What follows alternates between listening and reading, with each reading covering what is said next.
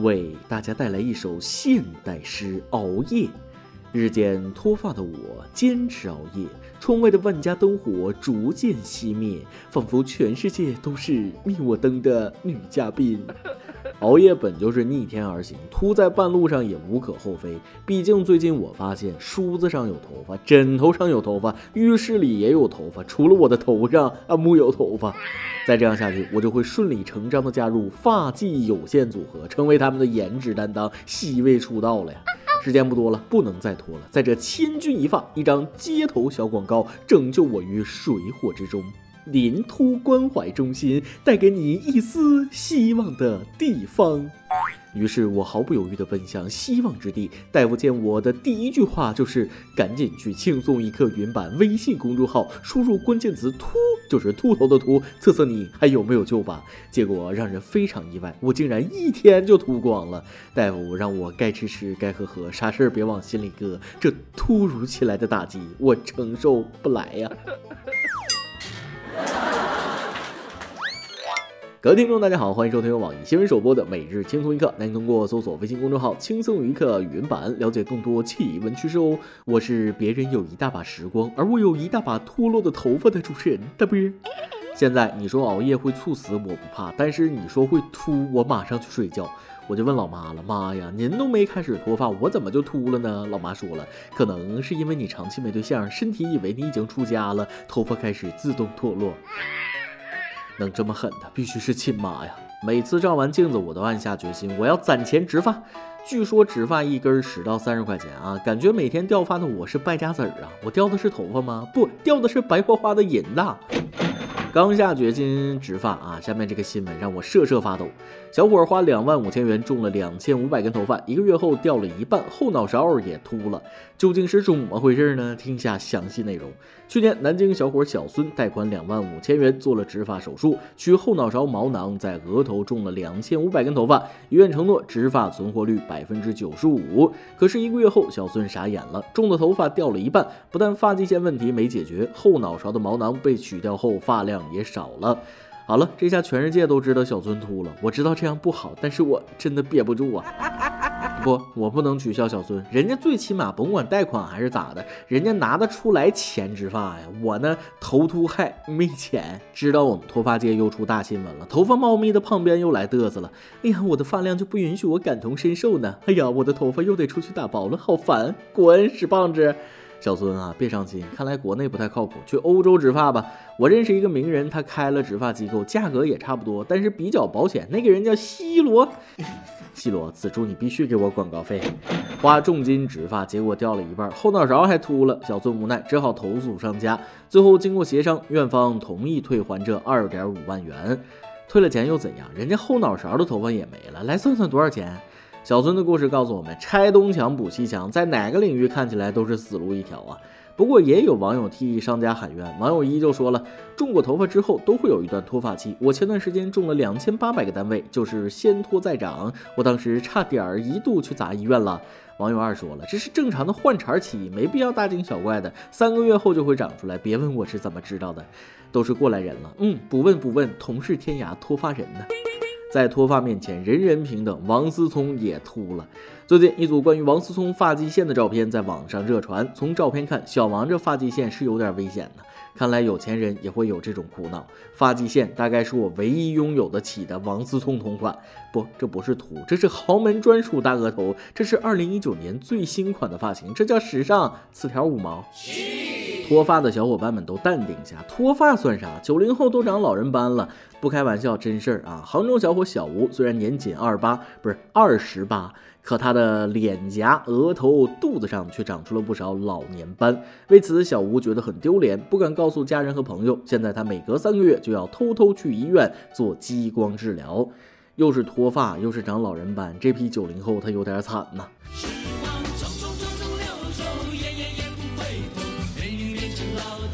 我就不一样了，我永远十八岁。我特意翻看了一下网友们的评论，全是吐槽九零后压力山大。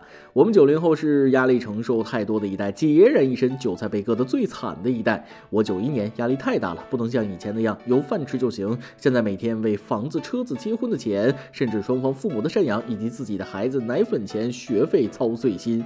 没房没车没存款就算了，脱发也不说了，怎么老年斑也来找我们了？生活能不能对九零后好一点？大家别灰心啊，小吴只是个例，别瞎说，九零后没几个长老年斑的啊，不然零零后该叫你们爷爷了。医生提醒说了，长老人斑可能与日光照射、遗传、不良习惯等因素有关，所以大家一定要做好防晒，还有就是不要熬夜。算了，当我没说，反正你们也做不到。说点开心的，昨天愚人节你被愚了吗？我就被坑惨了，怒摔键盘，辞职信都写好了。昨天我一上班，领导就把我叫到办公室，让我马上收拾东西去杭州参加一个优秀主持人表彰大会。结果我人已经在北京西站了，领导发信息给我，愚人节快乐。我去，我这暴脾气，向来都是我整人的份儿，没想到今年大意了，可能是我太想要求进步了。高中一次愚人节啊，我也被同学骗过一回。他和我说，老师让我去办公室，我还真就傻傻的去了。我进办公室以后，在老师面前站了许久，老师就问了有事儿，瞬间就明白被耍了，我就郁闷的说了，老师校长找你。可是这次真真的被耍了，获奖感言我都写好了啊，是我虚荣了，光听见领奖了。要不是看在银行卡余额，也就是穷的份上，辞职信我早就提交八百回了。没办法，人穷志短呐，兜比脸干净的我，看到这份研究，内心依旧毫无波澜。每天久坐六小时，增加早死风险。这是英国《每日邮报》报道的。英国专家最新研究显示，每日坐六小时或以上将增加患病机会，且早死风险增加百分之二十五。据说久坐导致英国每年七万人死亡。久坐致死，不坐能怎么办？每天在电脑面前一坐就是十几个小时的人飘过。专家呀，你总说这不能干，那不能吃啊，感觉我自己能活着那就是奇迹了。专家研究表明，你呼吸一分钟，寿命就减少一分钟。哦，厉害的专家，请提议把工作时间改成五小时，法律规定的那种。谢谢。不过英国专家，我觉得这事儿还得看国情啊。久坐增加早死风险，这是你们英国人的事儿，我们中国人就没这病。要不是因为穷，谁会久坐？谁想上班？谁不想出去浪？好想回到小时候，学校每年都会组织春游，满满的回忆呀。一次春游，我同桌和我吹，他早上吃的龙虾，结果春游的路上他晕车，吐了一车的方便面呢。实力羡慕大妈，春天来了，年轻人都在忙着搬砖，大妈们却在忙着赏花。最近朋友圈一张树上结满了大妈的照片火了，树上的大妈呀，别怪年轻人批评你们，你们这素质确实堪忧啊！大妈留点神吧，从树上掉下来摔着您，逃出主人他赔不起呀。又是别人的学校，非常让人羡慕了，放六天春假，让同学们去赏花去恋爱。近日，四川某高校发布通知称，在放假时间总量不变的情况下，全校师生在四月一日至六日放六天春假，主题是去赏花、去恋爱。该校董事长表示，情感教育很重要，让年轻人选最美的季节去感受、去爱。别人的学校从来没有让我失望过，去赏花、去恋爱，我仿佛闻到了恋爱的酸臭味儿。春天来了，万物复苏，又到了小动物们交配的季节。我说我怎么现在还没有女朋友呢？原来是学校出了问题。当初要是我们学校也这么安排，我也不至于到现在还单身呢。所以学校是我脱单路上的绊脚石。同学们都出去浪了，难道上班的我就不配赏花、不配恋爱吗？强烈要求国家假日办啊，新增一个春假，让全国人民都去赏花、都去恋爱，以解决低生育率问题。敲黑板啊！这届年轻人真的是越来越不想结婚了，有数据为证。最新官方数据统计显示，二零一八年全国结婚率仅有千分之七点二，这是二零一三年以来的最低值。那么问题来了，为什么越来越多的人选择晚婚，甚至不结婚？这届年轻人怎么了呢？这是他们的回答，你们感受一下。这届年轻人怎么了？答：这届年轻人想开了，因为我会洗衣做饭，会收拾家务，能够工作养活自己，那还要男人干什么？难道要找个男人约束自己，限制自由吗？我一个人熬过了所有的难过，所有的不开心，一个人扛水，一个人看电影，一个人吃火锅，我已经适应了生活的泥潭，不想再有一个带给了我希望，又将我推入深渊的人出现。结婚房车彩礼分分钟一百万人民币教你做人。当然，结婚如果发房子、生娃养娃支出全报销，我立马就抓一个人去登记。我也不想结婚，不过我的原因就和他们不一样了。我单身至今，那是因为我响应号召啊，晚婚晚育，呃，少生优生，幸福一生，这可不是白学的。什么？让我说大实话？我不想单身，可实力它不允许呀。昨天晚上，爸妈给我安排了一场相亲，见到女方，女方第一句话就说了：“你真丑。”我想可能是愚人节的缘故哈，所以就说了：“今天是愚人节哦。”结果姑娘说了：“是吗？但我说的是实话哦，不说了，上至尊了。”每日一问：昨天愚人节你被愚了吗？之前的愚人节你有被骗的经历吗？快说出来让我开心一下。现在心情非常低落。今天你来啊，网跟天网的上提问了，你参加过运动会吗？在赛场上你主要负责什么项目呢？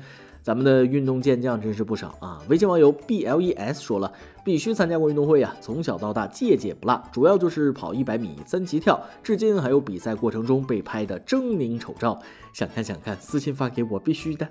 微信网友锦说了，今天问到我的强项了。小学十次运动会，一百米跑，除了第一次参加第二名，其余九次全部第一名。初中参加过一次，第三。高中胖了，运动项目从百米转到了千九，两次第二，我恨。第一始终是那个两百多斤的大兄弟。到了大学减肥成功，但是没再跑步了，只代表学院踢过两次校内足球比赛，两次都是第五名。非常喜欢运动，既能锻炼身体，也能培养自己的意志力，还能体会竞技的乐趣。现在毕业了，还在一直健身，希望能一直保持下去。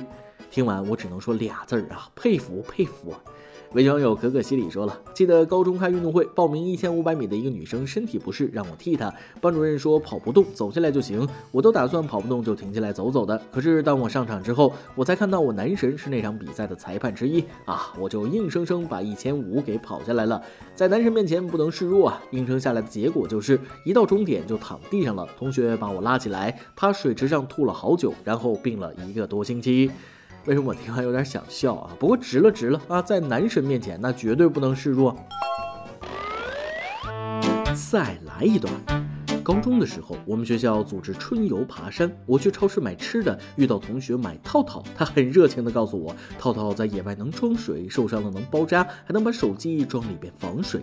听同学说的这么好，我也买了一盒。回家老妈惊问我买这个干嘛？我心无城府的说，春游的时候也许要用。你们看，我胳膊上到现在还有被皮带抽的疤呢。哦，你们看不见。一首歌的时间，微信网友腹黑熊小都说了，上次点歌没有选中，那就再点一次吧。主持人看这里，大学毕业那年还是男朋友的老公，什么什么，我有点乱啊，确定是这样？推荐了轻松一刻原版，一直到现在六年快过去了，毕业结婚裸婚五年，现在终于有了自己的小窝和快两岁的女儿。我想说，不管过去的那些日子有多辛苦，只要两个人彼此温暖，共同努力，什么都会好起来的。三十一号就是女儿两周岁的生日了，想点一首王菲的《人间》送给她，希望她宽容善良、平安喜乐，也祝主持人身体健康、工作顺利。今天只能给你的宝贝送去迟到的生日祝福了啊！但是我的心意绝对是满满的，祝你的宝贝生日快乐，祝你们的小家幸福永远。王菲《人间》送给你们，也送给所有的朋友。以上就是今天的网易轻松一刻，由电台主播讲当地原汁原味的方言播轻松一刻，并在网易和地方电台同步播出吗？请联系每日轻松一刻工作室，将您的简介和录音小样发送至 i love 曲艺 at 幺六三点 com。老规矩，祝大家都能头发浓密，睡眠良好，情绪稳定，财富自由。我是嘚啵，咱们下期再会，拜拜。风雨过后不一定有美好的天空，不是天晴就会有彩虹，所以你。一脸无辜，不代表你懵懂。不是所有感情都会有始有终，孤独尽头不一定惶恐。可生命总免不了最初的一阵痛。